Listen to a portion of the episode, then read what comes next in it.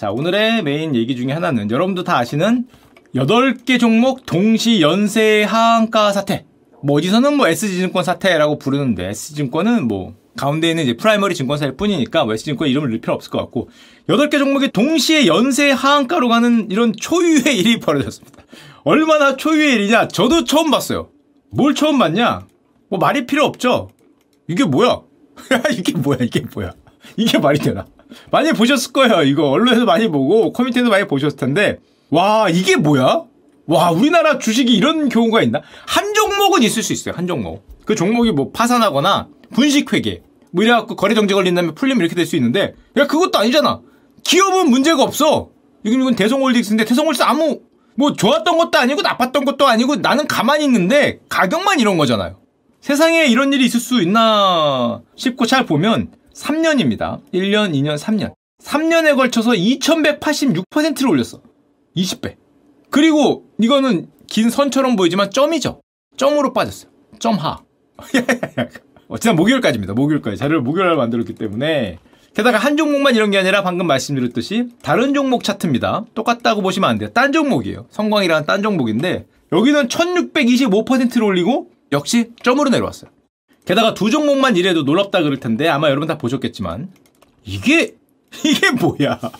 이게 뭐야? 무슨 control C control V도 아니고 모든 종목이 이렇게 되는 이런 정말 초유의 일이에요. 초유의. 그렇게 작은 종목도 있지만 큰 종목도 있는데 어떻게 이렇게 일괄적으로 control C control V한 모습을 보일 수 있냐? 도대체 이게 무슨 일이냐? 자, 그 얘기를 드리도록 하겠습니다. 무슨 일이 일어난 거냐? 누군가 누군지는 뭐 이제 검찰이 좀 더 조사를 해야겠죠. 누군가 거의 3년 또는 그것보다 긴 기간에 걸쳐서 특정 종목들에 대해서 주가 상승 또는 관리하는 작업을 진행했습니다. 이거를 정말 상승하는 소위 펌핑이라 그러죠. 0.5%씩 올리는 펌핑 작업을 했는지 이걸 했으면 명백한 불법이고 고투 깜빵입니다. 그랬는데 현재 그쪽 얘기는 관리라고 해야 되나? 소위 자기들을 같이 투자자라 그러죠. 원래 여기 있던 게 원래 갈 거였는데 그래서 자기들이 매일매일 조금씩 샀다. 그러다 보니 꼭 오르더라. 라는 주장을 하는 건데. 근데 누가 보더라도 너무 이렇게 올랐기 때문에 이게 소위 퍼핑 작업이 있는 것 같은데 하여튼 주가 상승 작업을 했고 3년간에 걸쳐서 단속에 눈을 피서 조금씩 올리고 조금씩 차익을 실현했다는 게 현재까지 언론에 나온 내용입니다. 그러면 이러다가 얘네가 차익을 실현했냐? 더 웃긴 건 이 사건에서 이게 가장 웃긴데 자기들도 몰랐다는 거죠. 저렇게 빠질지. 왜냐? 누군가 그 사람들 입장에선 배신자, 비트레이어가 갑자기 대량의 차익 실현, 자기 걸 던지면서 자기도 피해자다. 그래서 놀랍게도 다 피해자야. 이걸 꾸몄던 사람도 누군가 나를 배신해서 뒤통수를 때렸기 때문에 나도 잃었어. 피해자고 투자자로 들어왔던 사람은 잃었으니까 당연히 피해자고 다 잃었어 다 잃었어 딴 사람은 누구냐 당연히 반대로 이게 파생상품 반대로 파생상품을 잡고 있던 자거나 먼저 던진 사람만 번 대단히 시대의 코미디라고 해야 되나? 이 뭐야? 자기들이 이렇게 올려놓고 배신자 때문에 떨어져서 나도 피해자고 너도 피해자고 서로가 다 피해자라고 주장을 하는 신기한 사건이 벌어졌다고 할 수 있습니다. 현재까지 알려진 바에 따르면 조직 내부 갈등으로 누군지 모르는 한두 명이 대량 매도에 나섰고 이후에 연쇄적으로 하한가가 발생을 했다라는 건데 그리고 현재까지 보면 이게 투자자가 누군가 돈을 넣겠다 그러면 공기계를 퀵으로 보내서 투자자 명의로 핸드폰을 개설하고 그거를 본인인 것처럼 유장 매매를 했다. 심지어 투자자들한테는 아이디나 비밀번호도 알려주지 않고 숫자만 보라 그랬다. 그랬는데도 엄청 큰 돈을 넣더라. 게다가 수수료를 계좌로 이체받으면 뭔가 찔리니까 카드가 대리 결제로 받았다 뭐 이런 내용들이 줄줄이 나오고 있죠. 줄줄이 나오고 있는 이제 현재 그런 상황이라고 할 수 있습니다. 자 그러면 1번 불법이냐? 이거 불법이냐? 합법적인 투자 이름도 있습니다. 당연히 등록된 자문사가 고객으로부터 투자 판단을 위임받아서 고객을 대신해서 금융상품 투자를 고객 계정에서 운영할 수 있죠. 당연히 있는데 그거는 1임업 인가도 받고 다 신고도 하고 하는 거지. 누가 투자자 명의 핸드폰을 받은 다음에 본인인 것처럼 위치도 지정해서 뭐 점 조직처럼 해서 위장매매 게다가 인가도 없대매. 이거는 당연히 당연히 불법입니다. 당연히 불법이고 결정적으로 아마 이게 굉장히 이슈가 될 텐데 조직적인 주가 상승 조작을 했냐?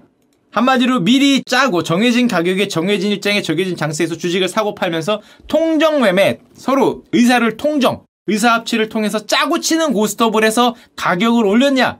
이거 했으면 아까도 얘기했지만 고스톱 깜빵인데 주장하는 거는 주가가 낮은 종목의 가격을 자기들은 가치 투자로 올려줬으니까 로빈후드다.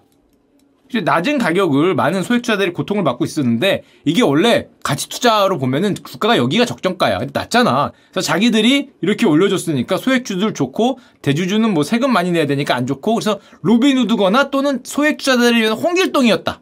그래서 이름이 홍길동 프로젝트 무료던데 하여튼 뭐 이거를 주장하고 있는 그런 현실이라고 할 수 있습니다.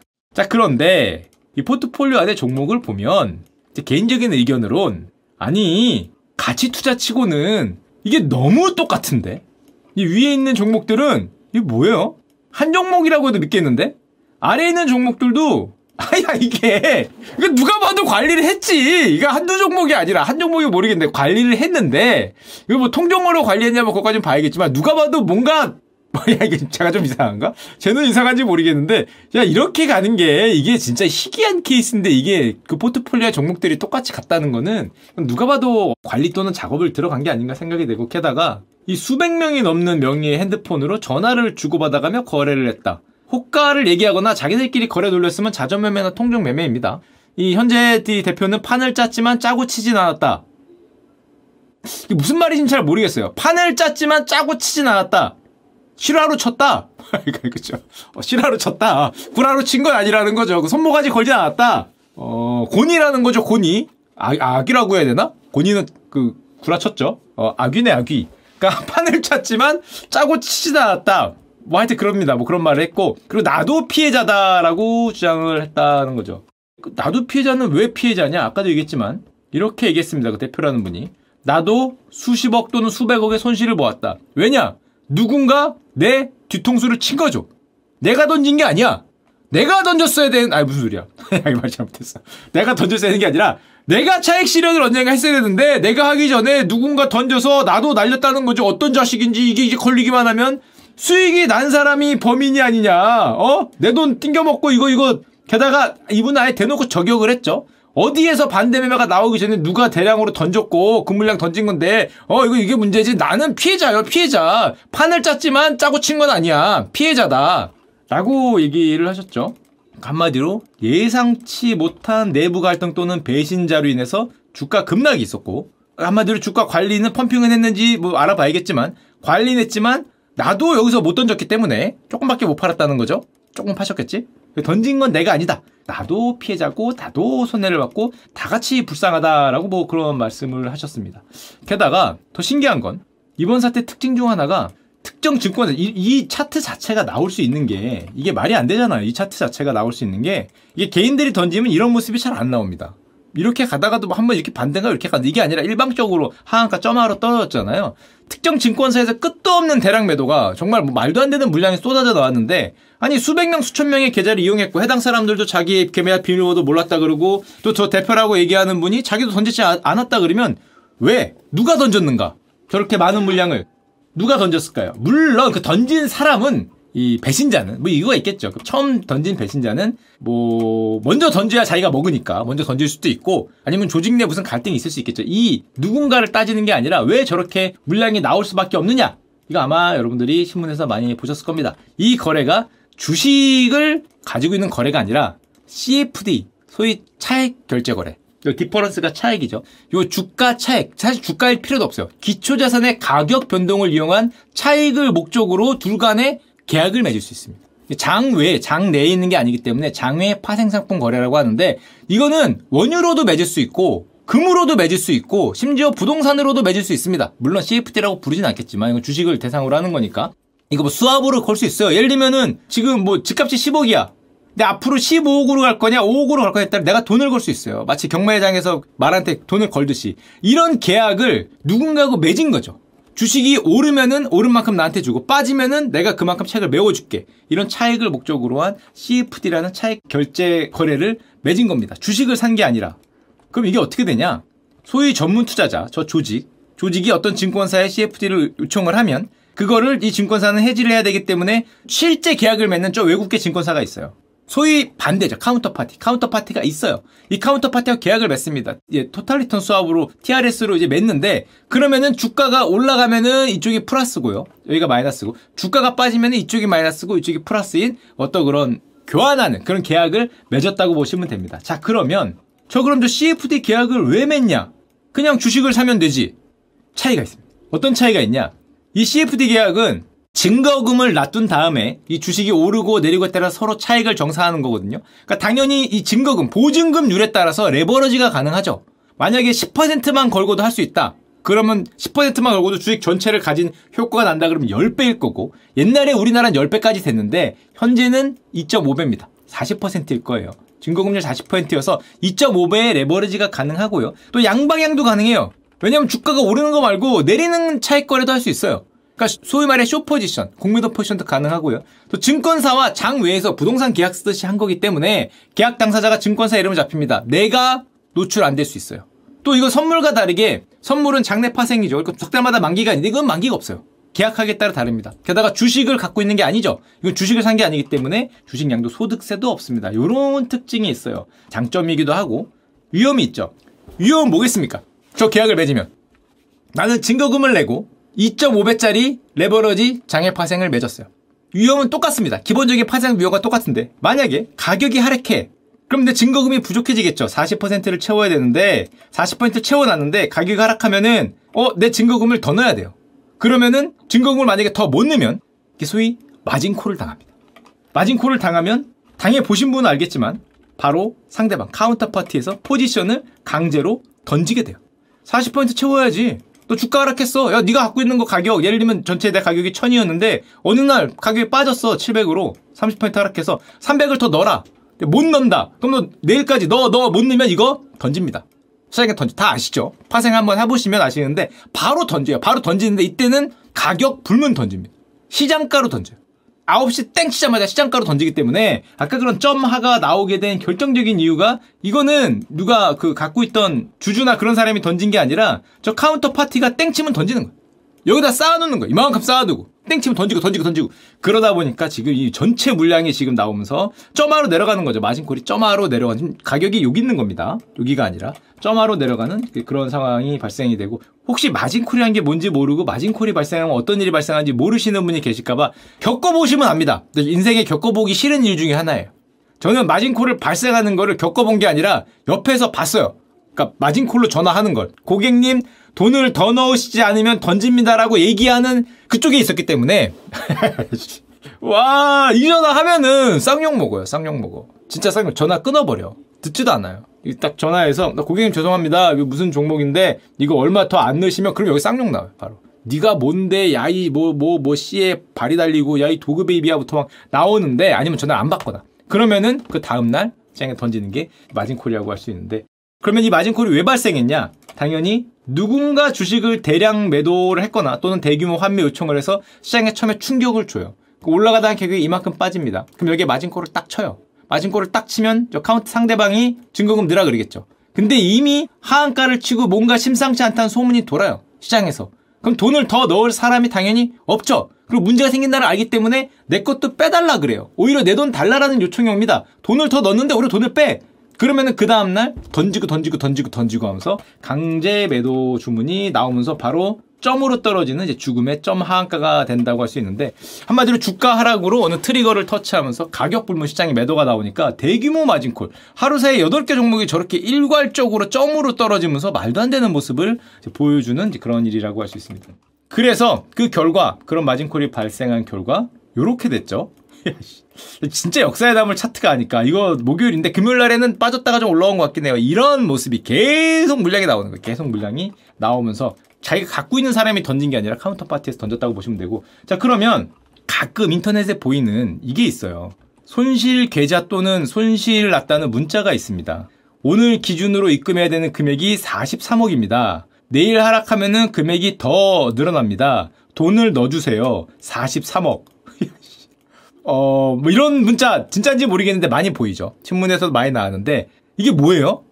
아니, 주식이면 내가 산 만큼 손해보는 거잖아요. 마이너스 43억은 이해가 돼. 내가 100억 넣었다가 40억 마이너스 나던지 50억을 넣었는데 7억밖에 안 나면 마이너스 43억이잖아. 이건 그게 아니라 계좌가 0이야 이미. 0인데 43억을 더 넣으라는 거잖아요. 내 돈으로. 내가 이미는 50억은 다 날렸어. 그럼 어떻게 이럴 수 있냐? 내 돈만큼 손해보는 거지. 어떻게 100% 이상 손해가 날 수 있냐? 당연히 100% 이상 손해가 날 수 있죠. 이거 너무 당연합니다. 왜냐? 여기 투자자들이 산 거는 아까 말씀드렸지만 주식이 아니에요. 주식을 사지 않았어요. 주식도 물론 있겠지만 CFD라는 게 어떤 계약을 산 겁니다.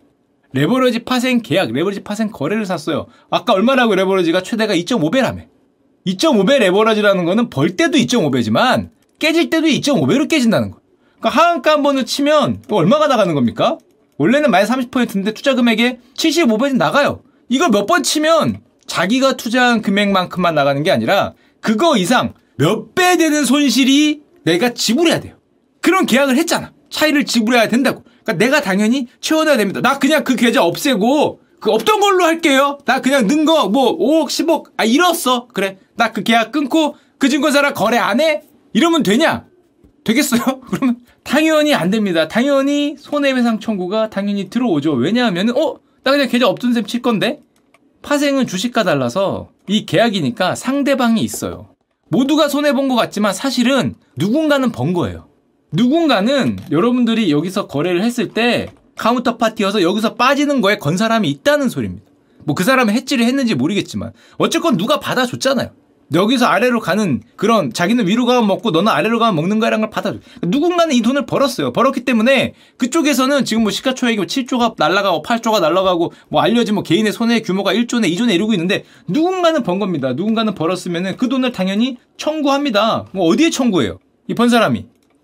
당연히 거래한 국내 증권사에다가 청구를 해요. 걔네한테 돈 받아줘. 그리고 국내 증권사는 외국계 증권사 여기다가 돈을 줘야 돼. 자기 계약을 했잖아. 그리고 아마 대납을 할 거예요. 대납을 하고 얘가 이 국내 증권사가 여러분들 또는 그 해당 법인의 손해배상 청구나 구상권 청구를 합니다. 그러면 내가 안 낼 수 있냐? 어, 뭐집 차압 들어오고 뭐 월급 차압 들어오고 하겠죠. 그리고 바로 이제 법원으로 가는 건데 근데 이게 너무 크다 보니까 지금 말에 따르면 국내 증권사가 대납한 규모가 수천억이 될 거다. 이걸로 국내 증권사가 무너질 정도는 아닌 것 같은데 정말 미친 듯이 크고 만약에 구상권 청구해서 못 받는다. 그 수많은 개인들이 다 누웠어. 자, 그러면 위험할 수 있습니다. 조그마한 증권사는. 큰 데는 물론 위험하지 않겠지만 자기가 먼저 줬을 거 아니에요. 이렇게 증권사에 주고 이제 받아야 되는데 만약에 못 받고 정말 수천억이 날라갔다 그러면 국내 증권사들도 감당하지 못할 수도 있는데 뭐 그런 것까지는 아닌 것 같고 이제 해봐야겠죠. 구상권 청구를 해봐야 될 텐데 저 청구가 날라오면 이제 곡소리가 나는 거예요. 5억을 넣는데 20억을 내라고 한다든지 7억을 넣는데 막 17억을 내라고 연락이 오면 그걸 받으면 이거 감당이 안 돼요. 감당이 안 돼요. 그 그것도 되게 크게 는 거란 말이에요. 자기 입장에서. 물론 돈이 있는 분들은 상관이 없겠지만 개인이 굉장히 무리해서 한 5억을 넣는데 한 12억 뭐 13억 내라고 날라갔다고 상상을 해 봐요.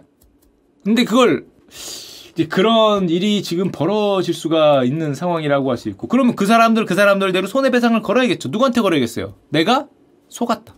저 조직이란데 속았다. 나는 정상적인 투자를 했는데 얘네들이 뭐 이상한 거 사고 해서 나는 몰랐다. 그러니까 니들이 물어내라 뭐 이게 되는데 문제는 그 니들이 물어내라 이 니들이라는 사람들이 돈을 물어낼 능력이 되냐? 잘 모르지만 안 될 것 같은지 자기도 이렇다고 말하는데 그게 뭐 안 될 것 같다고 생각이 되고 실제로 지금 현재 증권사 최고 경영자들이 금융감독원에 모여서 회의 중입니다. 회의를 했어요. 28일 날 리스크 관리 강화를 주문했다. 이게 무슨 말이에요? 얼마나 깨졌고 얼마나 못 받을지 지금 세봐라. 아직 끝나지도 않았잖아요. 저게 끝나지 않기 때문에 지금 CFT 잔고가 3조 5천억이라 그러는데 물론 이게 다는 아니겠지만 뭐 1조 가까이 늘었다고 하니까 굉장히 크게 될수 있고 물론 어떤 증권사 CEO는 고객들이 대부분 상환하더라. 그렇게 불안할 필요 없다라고 얘기했다는데 한마디로 여러분들이 대부분 낸다는 겁니다. 대부분 뭐 물어줄 거니까 증권사 별로 걱정이 없지 않을까라고 얘기했는데 좀 봐야 되지 않나 생각이 되고 물론 이렇게 얘기하는 분도 있더라고요. 아 그거 지금 좀 위험하니까 반등할 때까지 기다리면 되지 않냐. 좀만 더 기다리면 이거 말이 안 되잖아요. 가격이 오르지 않겠어요. 좀 기다리시죠. 기다릴 수 있죠. 그건 누가 기다립니까? 주식을 소유하고 있는 사람은 기다릴 수 있어요. 어, 뭐, 씨, 뭐, 여기 바닥에 가고 어떻게 될 거야? 안 팔아, 씨, 몰라. 잊어먹어, 잊어먹어. 10년 뒤에 보겠어. 이럴 수 있는데, 이건 파생상품. 던졌어요. 뭐냐, 또, 기다리는 게 아니라 이미 던졌어! 니거 네 없어! 이거 올라도 니게 네 아니야! 그거 니 포지션 받아갖고 올린 거야! 아니, 그게 너가 던져, 없다니까? 니 계좌에는 마이너스 X1만 찍혀 있어요. 계약은 이미 날라갔어. 던졌잖아. 그 누군가 받고 올리는 거 아니에요? 그래. 어, 올린 건 내 거 아닌가? 아니죠. 난 이미 던졌어요. 이미 던져졌을 거예요. 돈 있는 사람은 증거금을 더 넣고 저 계약을 연장할 수 있죠. 물론 연장할 수 있, 을것 같아요. 계약을 봐야겠지만 뭐 만기가 어떻게 되는지 모르니까 그런 사람을 빼고는 저 강제 청산 당하는 사람은 내일까지 아까 나왔잖아. 내일까지 43억 입금해 주세요. 아니면 던집니다. 43억을 못 넣으면 포지션이 없는 거예요. 던졌잖아. 43억을 넣고 그러면 이 포지션의 반등을 끝까지 기다릴 수 있냐? 어, 뭐 그런 분이 있을 수도 있겠죠. 작은 분들은 금액이. 근데 너무 크면은, 아, 이거 쉽지 않을 것 같은데. 뭐 그런 생각이 드니까 피해가 뭐 굉장히 커질 수 있죠. 정말 자기가 는 것보다 훨씬 커질 수 있다고 볼 수 있고. 물론 이게 있습니다. 우리의 가장 큰 궁금증. 뭐야? 저 조직의 대표라는 사람도 피해자라고 얘기하면 도대체 누가 왜 던진 거야? 그 조직은 가치 투자 중이었다는데? 그러면 이렇게 올라가는 상황에서 누군가 배신을 때려서 던졌다는 건데 이게 누군가냐가 가장 궁금하죠. 또 왜? 천천히 할 수도 있었을 것 같은데 굳이 한 방에 이 사태를 만들었던 거는 뭔가 원한이 있나? 뭔가 내가 먼저 던졌니 이른다고 생각했나? 하여튼 뭔지 모르겠지만 누가 왜 던졌냐? 뭐 이쪽에서는 뭐, 뭐, 뭐, 뭐 증권회사에서 600억을 던졌다고 얘기하는데 그게 맞는지 아니면 뭐 다른 뭐가 있는지 또 반대로 이쪽에서는 나는 저 사람 아예 모르는 사람인데 나한테 왜 그러느냐 세금 납부를 위해서 그런 건데 라고 얘기를 하고 있으니까 뭐가 맞는 얘기인지 모르겠지만 하여튼 누군지 모르겠지만 이 와중에 다단계를 털어먹은 거죠. 이게 만약에 정말 다단계였다면, 작전이었다면, 작전을 털어먹은 이런 희대의 사건이 발생을 한 거죠. 정말, 영화로 만들어도 쉽지 않아. 그러니까 영화로 만들면 누군가 작전을 해. 좋다고 올리고 있는데, 야, 나 조금 있으면 나도 이렇게 차익 실현하고 돈 좀 벌어야지 하고 있는데, 누가 나를 털었네? 아! 내가 작전을 다 하고 있었구나. 그때서야 깨달은, 야, 영화, 영화 시나리오 나왔다. 시나리오. 알고 보니 내가 나를 털고 있었던 그런 게 됐다는 놀라운 사건이라고 할 수 있습니다. 그리고 여러분들 아마 또 궁금해할 건 저도 궁금한데 여기에 투자한 투자자들은 어디까지 알고 투자한 건가? 뭐 나온 뉴스에 따르면 정확히는 모르지만 자신명의 핸드폰을 맡기기도 하고 아이디 비밀번호도 알려주지 않았다 그러거든요. 깜깜이잖아요. 그리고 무슨 앱을 통해서 뭐 얼마 벌었는지 깨졌는지만 찍혔다 그러는데 이 앱을 어떻게 믿어? 거기서 숫자로 찍어줄 수도 있는데 그럼에도 불구하고 굉장히 큰 돈을 심지어 저 등록도 안 돼 있는 제도권도 아닌 자문사에 불과한 곳에 맡겼단 말이에요. 그럼 이게 정상적인 방식의 투자가 아닌 걸 알았냐? 아니면 몰랐냐? 아니면 어 작전이니까 오히려 나까지 껴주나 해서 들어간 거냐? 아니면 나는 몰랐는데 내 돈을 갖고 저것들이 작전을 치서 나는 엄청난 피해를 입었냐? 이게 아마 논란이 많이 될 것 같고 수사를 해봐야겠죠. 또 이것도 있죠. 아니 우리나라 시장이 아무리 작아도 다 합치면 수조 원 이상의 시가총액을 가진 8개 종목을 어떻게 몇 명이서 저렇게 장기간에 걸쳐서 주가 관리 또는 주가 조작이 가능하냐. 이렇게 올라가는 게 이게 가능하냐? 이게 안 걸리고 가는 게 말이 되냐? 물론 유통 주식이 굉장히 적은 뭐 대주주 지분이 한 60%, 막 70%막 이러면 거래가 거의 없습니다. 게다가 나머지도 거의 잠겨 있어. 이런 거래량이 거의 없어요. 막 10%, 15%이 정도밖에 거래량이 없으면은 거래량이 적으니까 그걸로 이제 장기간 올렸다는 건데 또 소위 펀더멘털이 있는 종목을 얘기를 해서 가치 투자라고 얘기를 한다는 거죠. 물론 저 펀더멘탈이라는 게 막 10년 단위 펀더멘탈, 5년 단위 펀더멘탈, 소위 비전을 얘기하면 끝도 없어요. 끝도 없기 때문에 뭐 사실은 뭐가 가치 투자인지 알수 없지만 그걸 이용했다는 거고 또 특정 계좌가 아닌 다수의 계좌로 또는 위치를 나눠서 IP 추적을 피했다. 이건 작전이죠, 작전. 만약 이걸 했다면 진짜 작전을 친 거고, 그러다가 지금 털렸다고 볼 수 있는데, 또 이런 경우에는 당연히 엄청나게 많은 종목을 관리해야 되기 때문에 대규모 자금이 필요하죠. 아니면 지속적인 자금 유입이 필요하고, 누군가의 돈이 계속 필요한, 마치 다단계처럼 돈이 필요하기 때문에 지금 또 알려진 바에 따르면 뭐 고위층, 자산가, 뭐 이런 사회 지도자급 되는 분들이 굉장히 많이 들어갔다. 수익 발생 시 환매 요청도 받아줬다. 이게 말이 주식 사기지 옥장판 파는 거하고 크게 다르지 않습니다. 실제로 주식 산 것도 없으니까 CFD 계약만 했다 그러면 옥장판 산 거하고 똑같아요. 뭐 가격 오르는 뭐 파생 상품 본 거니까. 근데 누가 먼저 던진 거죠 옥장판을. 내 옥장판 야 이래봬도 이게 가치가 있어서 나중에 10만 원짜리 될 수 있었는데 이것들이 8만 원에 던졌네 뭐 이런 게 되기 때문에 지금 뭐 1000명이 넘는다 뭐 이런 말도 있고 뭐 300명이다 말도 있는데 하여튼 엄청나게 많은 사람들이 이 유혹에 빠졌다고 볼 수 있죠. 그리고 그 규모와 거래 기간이 3년 현재까지 사라진 시총이 7조 또는 8조 피해자 피해 규모는 심지어 불명. 안 말하는 사람도 있고 안 말하는 사람도 있고. 좀 피해 본 거 그냥 아 내가 이런 걸로 치고 넘어가자. 뭐 이런 사람도 있을 거고 불명이라 그러고 밝혀지지도 않았고 원금 이상의 손실이 또 발생을 했다. 원금 이상의 몇배 된 손실이 발생한 사람도 있고 정말 평생에 걸쳐서 갚지 못할 정도의 손실이 발생한 분도 있고 증권사가 그걸 떠하는 상황에서 구상고가에 청구되게 되면 야, 야, 게다가 이 모든 끝에 누가 벌었는지도 모르겠어. 그 모든 끝에 누가 본 거야? 그래서 뭐야 왜 피해자만 있어? 잠깐만 번 사람이 있어야 피해자가 있는 거. 그 돈은 어디 갔지? 그러면 잘 생각해 보니까 어딘가로 갔는데 이게 어딘가로 갔는지를 모르겠네. 물론 저 CFD 거래 반대편에 있는 그 베팅을 해서 그 리스크를 진 그 사람들이 많이 벌었겠죠. 그 리스크를 졌으니까. 근데 그거라고 해도 뭔가 다 어디 갔지? 뭐 이런 생각이 약간 드는 한마디로 정말 영화보다 영화 같다. 작전을 털어먹었다. 다단계를 턴 다단계. 수조 원을 모아서 장기 시나리오입니다. 한 2027년에 나올 거예요. 수조 원을 모아서 장기간에 걸쳐 주가 조작을 했는데 영화 시나리오 이번 사건 말고 내부 배신자가 갑자기 뒤통수를 쳐 주식을 던져. 나는 작전인전의 주인공, 주인공, 주인공 누구라고 해야 되지? 어 이병헌 선생님. 선생님이 막 주식을 작전하고 있는데 알고 보니까 배신자가 나를 때려서 이게 나를 작전한 거여서 이 모든 게 나를 털기 위한 어떤 그런 메타버스 같은 상황인 거죠. 알고 보니까. 여기 있는 애도 여기 있는 애도 여기 있는 애도 결국에 나를 털기 위해서 모인 그런 애들이었고 무슨 오션스 11처럼 알고 보니까 나중에 이렇게 잘 생각해 보니까 이 모든 게 나를 털기 위한 거였구만. 이렇게 되는 어떤 그런 영화라고 할 수 있습니다. 모든 포지션이 청산이 되고 트루먼 쇼죠, 트루먼 쇼. 8개 종목이 연일 하한가를 기록하고 나는 도대체 이게 왜 빠졌는지 모르겠고 누가 배신을 때렸는지 모르겠고 결국에는 총 한 자루 들고 우리 병원이 형이 잡으러 가는 뭐 그런 영화가 되지 않을까. 존윅 같은 영화. 일단 쏘고 얘기하는 너, 너지, 너지 하면 아마 그런 영화 되지 않을까 생각하는데 뭐 대기업 대표, 유명 연예인 기업과 검찰과 금융당국이 조사에 들어갔고 누가 배신자고 누가 범인이냐 이것도 헷갈리고 누가 벌었는가도 모르는 시대의 사건이라고 할 수 있습니다. 근데 금융위원장님이 이렇게 얘기했어요.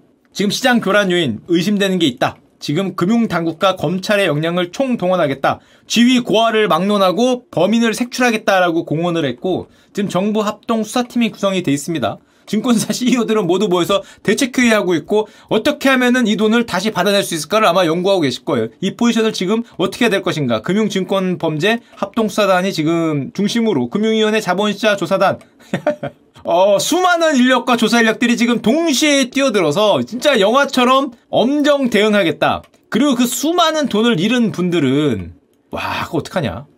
어떻게 해야 되지? 이게 포지션이 이미 던져졌잖아요. 이미 던져지면 이미 찍혔거든요.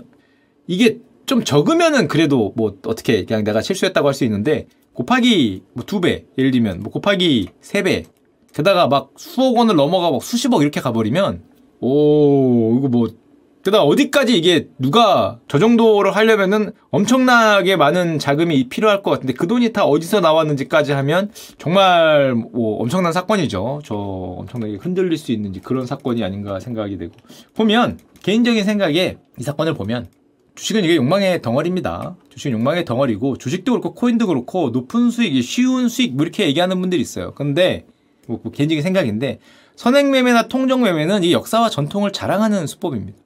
옛날에는 범죄 의식도 잘 없었어요. 한 15년 전, 20년 전에. 또 팀을 이뤄서 해요. 실제로 많이 받고. 큰 돈을 벌었다고 뭐 이렇게 자랑스럽게 얘기하는 분들이 실제로 정상적인 방법이 아니라 front running, 선행매매. 내가 먼저 사고 큰 돈으로 가격을 올리는 거 아니면 지금처럼 통정 매매를 통해서 가격을 올리는 거를 통해서 버는 분들이 대단히 많을 수 있어요. 조심해야 됩니다. 조심해야 돼요. 왜냐하면은 선행 매매나 통정 매매로 큰 돈을 벌 수 있는 이유는 누가 이렇게 올려준다는 확신이 있으면 대단히 큰 돈을 넣을 수가 있어요. 내 재산이 10억이면은 네버리지를 쳐서 20억을 넣을 수가 있어요. 근데 내 생각에 주가가 오를 것 같으면 내 재산이 10억일 때 1억도 넣기 힘듭니다. 확신이 없기 때문에. 근데 이건 확신이 있는 경우에는 대단히 큰 돈을 벌기 시작 100억, 200억 벌 수 있어요. 이런 거에 넣어서 번 다음에 단지 나는 그게 아니라 정상적인 걸로 벌었다라고 자신을 포장할 수 있기 때문에 항상 주식 같은 거 할 때는 정말 조심해야 되고 잃지 않는 투자가 정말 필요하지 않을까 생각이 되고 게다가 주식으로 엄청난 수익률을 올렸다. 제 생각에는 이거 말이 안 됩니다. 주식은 어떻게 엄청난 수익률을 올려요? 주식은 엄청난 수익률을 올릴 수 있는 상품이 아니에요. 그냥 꾸준하게 고수가 있죠. 꾸준하게 올리는 고수가 있는데 이걸 1000% 2000%는 정말로 말도 안 되는 풀베팅을 했는데 맞아서 홈런이 된 거잖아. 근데 항상 홈런이 될 수 없기 때문에 엄청난 수익률을 올렸다는 거는 조심해야 됩니다. 장기간에 걸쳐서 정말 꾸준하게 막 20% 30% 매년 해서 합쳐보니까 막 300% 400% 500% 했다 이럴 수 있는데 1억으로 시작했는데 막 200억이 되고 300억이 되고 그랬다는 거는 말로 하는 방법과 실제로 돈을 벌었던 방법이 다를 수가 있기 때문에 항상 조심해야 되고 게다가 이 사건과 굉장히 비슷한 사건이 신문에서도 몇 번 났는데 옛날에 슈카월드도 한번 나왔습니다. 2021년에 바로 그 월가를 달궜던 빌황 유명하죠. 한국계 빌황의 아케고스 사건. 월가 역사상 가장 빠른 속도로 돈이 사라진 사건입니다. 이 빌황의 아케고스 사건은 이번에 한국에서 벌어진 요번 뭐 대량 하한가 사태의 한 20배 정도의 규모의 사건이라고 보시면 됩니다. 왜냐하면 최고점일 때 저 비랑의 아케고스 펀드가 보유하고 있던 자산이 300억 달러로 알려져 있습니다. 39조 원이에요. 거의 40조. 이번에는 한 2조 뭐 이렇게 되는 것 같죠? 저기서 보유했던 자산이 몇 배입니까? 20배. 한국에서 이러한 일에 20배짜리가 월가에서 똑같이 일어났습니다. 물론 다른 점은 이쪽은 작전으로 올린 거고 저쪽은 이만큼을 정말 묻지마 베팅을 묻지만 아니죠. 자기 실력에 자신이 있었으니까 이 엄청난 규모의 자산을 버틴 건데 최고점에서 황해의 자산은 300억 달러를 넘었다. 시장에서 가장 큰 고래 40조의 포지션을 들고 있는 어떤 그런 트레이더가 됐는데 그런 펀드가 됐는데 개인 겁니다. 그때 한번 나왔죠. 만약에 접었더라면 만약에 여기서 던졌더라면 여기서 현금화했다면 40조입니다. 40조. 40조의 부자가 될 수 있었죠. 하지만 점점 점점 욕심이 났고 레버리지가 점점 점점 높아졌죠. 두 배로 시작했는데 3월 말에는 다섯 배 또는 그 이상이 됐다. 게다가 요 두 배, 다섯 배 이거 어떻게 주식인가요? 선물인가요? 이 비랑 펀드가 했던 게 바로 지금까지 얘기했던 은행하고 수합 계약을 한 CFT 계약입니다. 차액만 정산하는 거예요. 보증금 두고 차액만 정산하는 만기에 올라가면은 은행이 아케고스에 주고 내려가면은 아케고스가 그만큼 은행에 정산 차액 결제를 했기 때문에 CFT 계약을 맺었는데 이 레버리지가 다섯 배 200억 달러의 다섯 배인지는 모르겠는데 뭐 천억 달러 익스포저를 가져갔다면 140조 원 진짜 강심장이긴 하죠. 저게 아니더라도 200억 달러의 두 배만 하더라도 얼마입니까? 40조 원의 주식 포지션을 들고 버틸 수 있냐? 천억 달러의 주식 포지션 100% 자기 건데 지분율이 거의 100%니까 1%가 1조 원 또는 1%가 4천억. 어 그러면 HTS로 보고 있으면은 4천억이 생겼다 없었다는 거죠 이렇게 4천억이 만약에 저게 진짜면은 4천억이 아니라 천억이라고 쳐도 와 1%에 천억 어 2천억 벌었네 아 500억 깨졌다 뭐 이러고 있는 거니까 정말 미쳐버린 포지션 대한민국에서 발생한 사건의 한 20배 가까운 크기의 일이 펼쳐진 건데 아시죠? 이 사건은 운명의 3월 22일 목요일 투자 비중이 높았던 비아컴이라는 회사의 중국 회사 비아컴이라는 회사의 유상증자를 발표해서 주식이 빠집니다.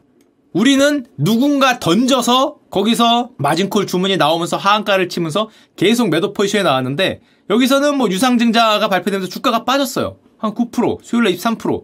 원래 30% 정도 빠질 수 있잖아. 근데 여긴 네버러지를 엄청나게 들고 있었기 때문에 이걸 못 버텨요. 이 펀드가 못 버티니까 그때 얘기 드렸죠. 던지거나 자본금을 더 넣거나 보증금을 더 넣거나. 이게 그때도 얘기 드렸지만 몇몇 은행에서 던져라 던져라. 아직 네가 번 걸 대부분 날려야겠지만 살 수는 있다. 20조 30조 꿈이지. 그래 꿈인 건 알겠어. 하지만 지금 하면 0으로 끝날 수 있어. 던져라 던져라. 아직 마이너스는 아니야 라고 얘기를 했는데 안 던졌죠 여기서 안 던져서 어 결국에는 저 counter party 우리한테는 외국계 증권사 여기서는 포트폴리오 채권자가 모이게 됩니다. 우리 지금 우리나라에서 발생한 이번 사태 때는 자비 없이 던졌잖아요. 던지니까 점화로 내려가잖아. 여기서는 던질 수가 없었어. 너무 커. 은행이 날아가게 생겼어. 저거 잘못 던지면. 너무 크니까 저쪽에 지금 우리나라에서야 뭐 상대방이 막 던지잖아요. 에라 모르겠다. 던진 다음에 돈 내놔라 이러고 있는데 여기 던질 수가 없는 거예요. 던질 수가 없으니까 그때 모여서 회의에서 모두가 다 한마음 한뜻으로 아무도 던지지 말자. 만약에 반등하면 이게 파생이 올 던져야 되는데 반등하면 포지션을 청산하지 않으면 반등하면 모두가 살 수 있어. 던지면 다 죽어. 폭락하면 모두가 다 죽어. 그때 크레딧 스위스가 옛날에 나왔죠. 지금 없어진 은행. 기다리기를 원했다. 그래서 회의에서 모두 어깨 걸고 이렇게 안으면서 그래 참어. 이번만 참으면 돼. 아무도 던지지 마라. 알겠지? 절대 던지면 안 돼. 우리 여기서 어깨 건 거야. 반등하면 다 살 수 있어. 반등하면.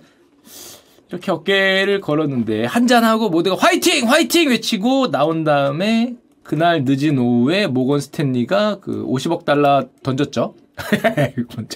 그런 게 어딨어 지금. 야 지금 이거거든요 이거. 이것이 이렇게 빠졌단 말이에요. 여기야.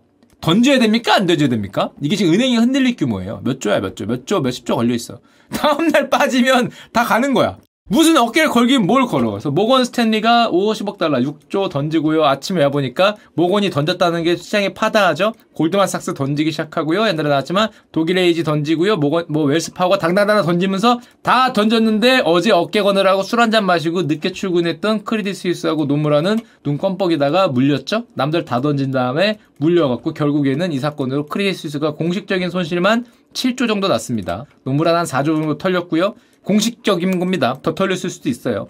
이 손실을 메우려고 나중에 뻘짓하다가 결국에 167년 역대 크레딧 스위스가 2023년에 UBS에 인수되면서 없어졌습니다.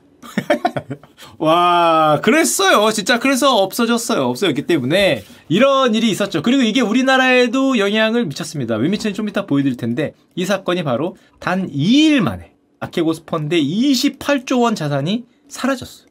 개인 건데. 이게 말이 되나? 어떤 개인도 이렇게 빨리 돈을 잃은 사람이 없다. 제가 CFD 얘기 드릴 때 말씀드렸지만 레버러지라는 장점도 있지만 증권사고 장외계약을 하다 보니까 투자자가 알려지질 않아요. 세금 이슈도 있고 뭐 그러죠. 투자자가 누군지 몰라. 그래서 저 천억 달러 저 엄청난 포트폴리오가 다 무너져 내리는 날 모두가 물어봤다는 거 아니에요. 누구야? 시장 최고의 고래인데 누군지 몰라. 누구야? 누구길래 지금 우리도 모르잖아. 저, 저. 계약 거래 당사자가 지금 누군지 아직은 뭐 좀 밝혀지겠죠. 이제 뭐 나오면 하나씩 나올 텐데 지금 모르 누구야? 누구야라고 하고 있는 게 파생상품의 어떤 특징이었고요. 게다가 저 비랑 사태 때문에 우리나라가 이번에 혜택을 받습니다. 무슨 혜택을 받냐? 대한민국 CFD 최저 증거금 비율이 옛날에 10%였어요. 이 사건이 발생하기 전에 10배 가능했어요. 10배. 종목에 따라서. 종목에 따라 비중이 달랐지만 좀 유량한 종목이 10배 가능했어요. 근데 이것 때문에 금융당국이 보니까 야 만약에 비랑 아케고스 같은 거 우리나라에서 나오면은 착살 나겠네. 10배 안 되겠다. 증거금률 높여라. 해서 최하 증거금이 40% 상향이 됐어. 그래서 40%니까 2.5배밖에 안 돼. 레버리지가 이제. 옛날에 레버리지 10배짜리였어. 10배면. 어마무지한 거죠. 어마무지. 10%만 내려가도 내 돈 모두가 날아가는 건데 10배짜리가 2.5배로 하향된 게 저 사건 이유였고 이번에는 2.5배로 일어난 게 이번 대한민국의 무더기 하한가 사태라고 할 수 있습니다. 그때 한마디로 한국판 아끼고 사태를 막겠다는 생각이 있었는데 막았네? 진짜 막았네. 야 막았네. 이거 10배였으면 그 피해자분들은 거의 기절입니다. 거의 기절. 이거는 1억 넣으면 잘못하면 얼마입니까? 10억 내라고 올 수도 있어요. 10억 넣는 사람은 100억. 20억 넣는 사람은 뭐 몇백억. 뭐 이렇게 올 수 있기 때문에 10배짜리였으면 야 10배짜리였어. 와 진짜 뭐 말도 안 될 수 있었는데 뭐 하여튼 그런 상황이고요.